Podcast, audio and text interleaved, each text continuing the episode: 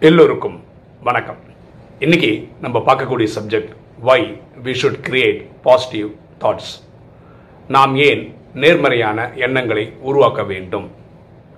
ஒரு scientific study பார்த்துட்டு இந்த டைட்டில் டிஸ்கஸ் பண்ணாமல் அமெரிக்காவில் ஒரு நொட்டோரியஸ் கிரிமினலுக்கு வந்து தூக்கு தண்டனை விதிக்கிறாங்க.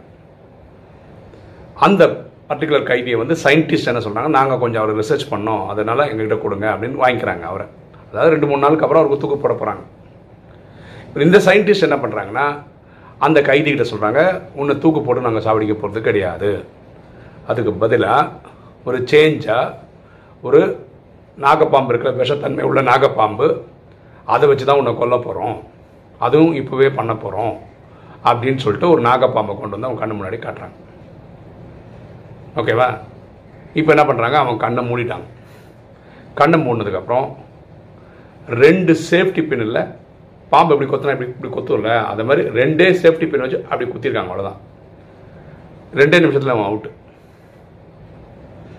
இவனுக்கு என்னன்னா நாகப்பாம்பு வச்சு கொல்ல போகிறாங்கன்னு சொன்னாங்க கண்ணை மூடிட்டாங்க ரெண்டு என்ன இதுதான் சேஃப்டி பின் தான் குத்திருக்கு இது வந்து பாம்பு குத்திச்சு அவன் நினச்சிட்டான் ரெண்டே செகண்ட்லாம் அவுட்டு இவனை போஸ்ட்மார்ட்டம் பண்ணியிருக்காங்க போஸ்ட்மார்ட்டத்தில் என்ன தெரிஞ்சிருக்குன்னா நாகப்பாம்பு குத்தி இருந்தால் ஒரு விஷம் போயிருக்கோம்ல அதே மாதிரி ஒரு விஷம் இவன் உடம்புல இருக்கு.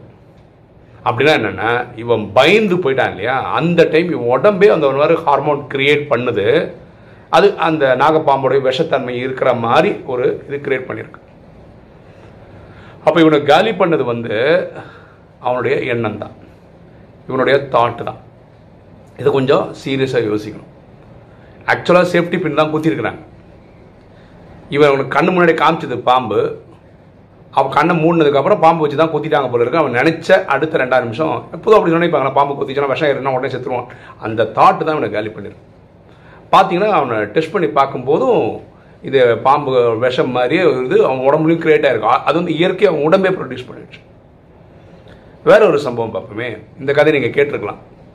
அதாவது சில வாலிபர்கள் வந்து அவங்கக்குள்ள வீர விளையாட்டு பண்ணுறாங்க என்ன வீர விளையாட்டுனா ராத்திரி ஒரு பன்னெண்டு மணிக்கு சுடுகாடுக்கு போகணும் ஒரு மரத்தில் போய் ஒரு ஆணி அடிச்சுட்டு வரணும் யார் இதை பண்ணுறா அப்படின்னு சொல்லிட்டு. அதில் ஒருத்தன் வந்து ரொம்ப ஸ்மார்ட்டாக டிஷர்ட் போட்டிருக்காரு உள்ள. மேலே ஒரு ஷர்ட்டை தொங்க போட்டு அப்படியே ஸ்டைலாக நான் நைட்டு போய் என்ன பெருசாக என்ன ஆகிடும் பார்த்துட்டு வரேன். அப்படின்னு சொல்லிட்டு இவன் ஒரு ஆணியும் ஒரு சுத்தியலோட போகிறான் நைட்டு பன்னெண்டு மணிக்கு அடிச்சுட்டு வரேன்றதுக்கு போகிறான் போனவன் திரும்பவே இல்லை. அடுத்த நாள் காலம்புற ஃப்ரெண்ட்ஸ் எல்லாம் போய் பார்க்குறாங்க அவன் அந்த மரத்தில் இறந்து கிடக்குறான். எப்படி இறந்து போயிருக்கான்னா இவன் சொன்ன மாதிரி இவனே போய் மரத்தில் ஆணி அடிச்சிருக்கான். அடிக்கும் போது என்ன அந்த ஷர்ட்டு ஃப்ரீயாக இருந்ததில்ல அந்த ஷர்ட்டையும் சேர்த்து அடிச்சிட்டான். இவன் திரும்பும்போது யாரோ அவனை பிடிச்சி இழுக்கிற மாதிரி ஒரு ஃபீலிங் வந்தது. அவ்வளோதான் அந்த பயத்தில் அவன் இறந்துட்டான். அவனை காலி பண்ணது அவனுடைய பயம். நான் என்னோட பர்சனல் எக்ஸ்பீரியன்ஸ் சொல்கிறேன் பாருங்களேன். நான் காலேஜ் ஃபஸ்ட் இயர் படிக்கும்போது இந்த சம்பவம் நடந்தது. நாங்கள் வந்து அம்பத்தூர் இண்டஸ்ட்ரியல் எஸ்டேட்டில் ஒரு கோட்டர்ஸில் இருந்தோம். அந்த டைம் தான் எங்கள் அப்பா வந்து நாங்கள் இப்போ இருக்கிற அந்த பாடி வீடு கட்டினார். இந்த வீடு அப்போ நாங்கள் படிச்சுட்டு இருக்கிறதுனால வாடகை விட்டுட்டு கொஞ்சம் வருஷத்துக்கு அப்புறம் நாங்கள் கல்யாணம் ஆனதுக்கப்புறம் இங்கே வரலான்றதுக்கு பிளான் பண்ணியிருந்தாரு. வீடு கட்டிட்டோன்றதுனால ஒரு ரெண்டு மாதமாவது நம்ம இங்கே தங்கலாம். அதுக்கப்புறம் வாடகை விடலான்ற பிளான் பண்ணார். அதனால் நாங்கள் என்ன பண்ணோன்னா அங்கே இருக்கிற பொருள் இங்கே கொண்டு வரணும். ஸோ நிறைய பொருள் தேவையில்லை. ரெண்டு மாதம் தானே தேவையான பொருள் மட்டும் எடுத்துகிட்டு வந்தால் போதும்னு சொல்லிட்டு நானும் என் தம்பியும் ஒரு சைக்கிளில் அங்கேருந்து பொருள் அப்படியே ஷிஃப்ட் பண்ணிட்டே இருக்கோம். ஓகே அது எப்படின்னா எஸ்டேட் கோட்ரஸு நடுவில் ஒரு ரோடு முகப்பேர் ரோடுன்னு பேர். அதுதான் பாடி சீனிவாசன் நகர் சத்யநகர் அதுக்கப்புறம் சீனிவாசன். இவ்வளோ தான் ரொம்ப பக்கம் வீடு. அந்த வீட்டுக்கும் இந்த வீட்டுக்கும். இந்த இந்த ஷிஃப்டிங் நைட்லாம் எப்போ ஆரம்பித்தோன்னா நைட்டு ரொம்ப மணி பத்து மணிக்கு தான் ஆரம்பித்தோம் நான் ஒரு ஒரு ரெண்டு டசன் வாட்டி வந்திருப்பேன். என் தம்பி அந்த மாதிரி வந்து வந்து போயிருப்பான். இந்த பிரிக்கிற ஒரு ரோடு இருக்குன்னு சொல்லுவேன் முகப்பேர். அங்கே ஒரு சுடுகாடு இருக்குது அந்த சுடுகாடில் அன்றைக்கி நைட் ஒரு பிணம் எரிஞ்சிட்ருக்கு அது அப்படியே புகை போகிறது பார்க்க முடியும். நாங்கள் இதில் இடையில தான் இந்த வேலையை பண்ணிட்டுருக்கோம் இந்த பொருளை இங்கேருந்து கொண்டு வர வேண்டியது இங்கே கொண்டு வைக்க வேண்டியது இப்படியே போயிட்டு போயிட்டு போயிட்டு வந்தோம். டைம் வந்து ஒரு ஒரு மணி ரெண்டு மணி ஆயிருக்கும். ஒரு வாட்டி பொருளை எடுத்துகிட்டு வீட்டுக்கு என் வீட்டிலேருந்து இந்த வீட்டுக்கு வைக்கிறதுக்காக வரும்போது ஒரு தாட் வருது. எனக்கு என்னென்னா நைட்டு பன்னெண்டு மணிக்கு மேலே வந்து சுடுகாடில் பேய் பிசாஸ்லாம் அலையும்னு சொல்கிறாங்களே நம்ம தான் ஃப்ரீயாக போய் பொருளை வச்சு வச்சு வச்சு வச்சு வந்து போயிட்டுருக்கோமே நமக்கு தான் ஒன்றுமே ஆகலையேன்னு. அந்த தாட் வந்து தாங்க மிச்சம். சைக்கிள் இப்படி தானே பிடிப்போம் ஹேண்ட்பேரு திடீர்னு நான் இப்படி பிடிச்சேன். ஏன் இப்படி பிடிச்சேன்னு எனக்கு தெரில டக்குன்னு சைக்கிள் இப்படி சுண்டு ரோட்லேயே ஊன்ட்டேன் நான். அப்படியே கை கால்லாம் ரத்தம்.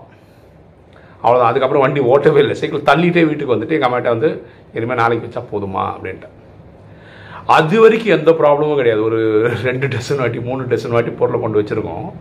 நான் விளக்கம்லாம் சொல்ல எங்கள் அம்மாட்ட ஏன் விழுந்தேன் எப்படி விழுந்தேன் எப்படி ரத்தம் வந்ததெல்லாம் கதையெல்லாம் சொல்ல. ஏன்னா அவங்களே ஏன் பயப்படுத்தணும்? விழுடுனேன் ஸோ நம்ம மனசு கிளியராக இருக்கிற வரைக்கும் சுடுகாடு வழியாக போகிறது வரதெல்லாம் பிரச்சனை இல்லை. எப்போ ஒரு தாட் வருதோ ஒரு பயம் கிரியேட் ஆகுதோ அந்த பயம் நம்மளை காலி பண்ணிடுது. அதுதான் இதை புரிய வைக்குது. இன்னைக்கு மக்களுக்கு என்ன பிரச்சனைனா அந்த கொரோனாவை பற்றி பயங்கர ப்ராப்ளம் அந்த கொரோனாவில் இறக்குறவங்க எப்படி இறக்குறாங்கன்னா கொரோனான்ற நோயினால் இந்த வைரஸ்னால் இறக்குறது கிடையாது. அவங்க பயத்தினால தான் இறக்குறாங்க. ரெண்டாவது அவங்க உடம்புல இருக்க வேறு வியாதிகள் தான் அவங்கள அதிகமாக காலி பண்ணுது. சரியா? இதுக்கு தான் ராஜயோகத்தில் பரமாத்மா என்ன சொல்கிறாருன்னா டிவியை பார்க்காதீங்க சினிமா பார்க்காதீங்க நாவல் படிக்காதீங்க. இதெல்லாம் சொல்கிறதுக்கு காரணம் என்னென்னா இதெல்லாம் ஸ்லோவாக நம்மக்குள்ளே விஷத்தன்மையை கொடுத்துக்கிட்டே இருக்குது ஒரு நாள் அது நம்மளை காலி பண்ணிடுது. புரியுதுங்களா? நம்ம எப்போவுமே பாசிட்டிவான தாட் தான் உருவாக்கிட்டே இருக்கணும். இல்லைன்னா ஒரு நெகட்டிவ் தாட் எவ்வளோ காலி பண்ணுறதுன்றது தான் நம்ம இப்போ பார்த்த எல்லா எபிசோடும் சொல்லுது. ஓகே ஒருத்தன் விஷமே சாப்பிடல. அந்த பாம்பே கொத்தலை. ஆனால் ரெண்டு சேஃப்டி பின் வச்சு குத்துனதே அவன் உடம்புல அவனுக்கு மரணத்தை கொண்டு வந்துச்சு. ஏன்னா அவனை காமிச்சாங்க. அந்த பாம்பை காமிச்சாங்க. நல்ல பாம்பை காமிச்சாங்க. கண்ணை மூடினாங்க. ரெண்டு குத்துனது இது அவன் மனசுக்குள்ளே அப்படி புரிஞ்சுக்கிட்டான். அவன் இறந்தே போயிட்டான். ஸோ நெகட்டிவ் தாட் நம்மளை அழிச்சிடும். எதிர்மறையான எண்ணங்கள் நம்மளை காலி பண்ணிடும். நேர்மறையான எண்ணங்கள் பாசிட்டிவ் தாட் தான் நம்மளை வாழ வைக்கும்.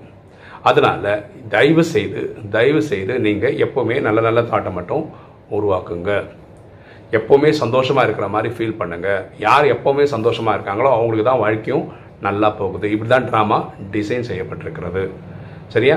அதனால் தயவு செய்து நல்ல நல்ல எண்ணங்களை உற்பத்தி செய்யுங்கள். இதுக்கு நீங்கள் பார்க்குறது கேட்குறது படிக்கிறது எல்லாம் நல்ல நல்ல விஷயங்களாக இருந்தால் நல்லாயிருக்கும் ஓகே இன்றைக்கி வீடியோ உங்களுக்கு பிடிச்சிருக்குன்னு நினைக்கிறேன். பிடிச்சவங்க லைக் பண்ணுங்கள் சப்ஸ்கிரைப் பண்ணுங்கள் ஃப்ரெண்ட்ஸுக்கு சொல்லுங்கள் ஷேர் பண்ணுங்கள் கமெண்ட்ஸ் பண்ணுங்கள் தேங்க்யூ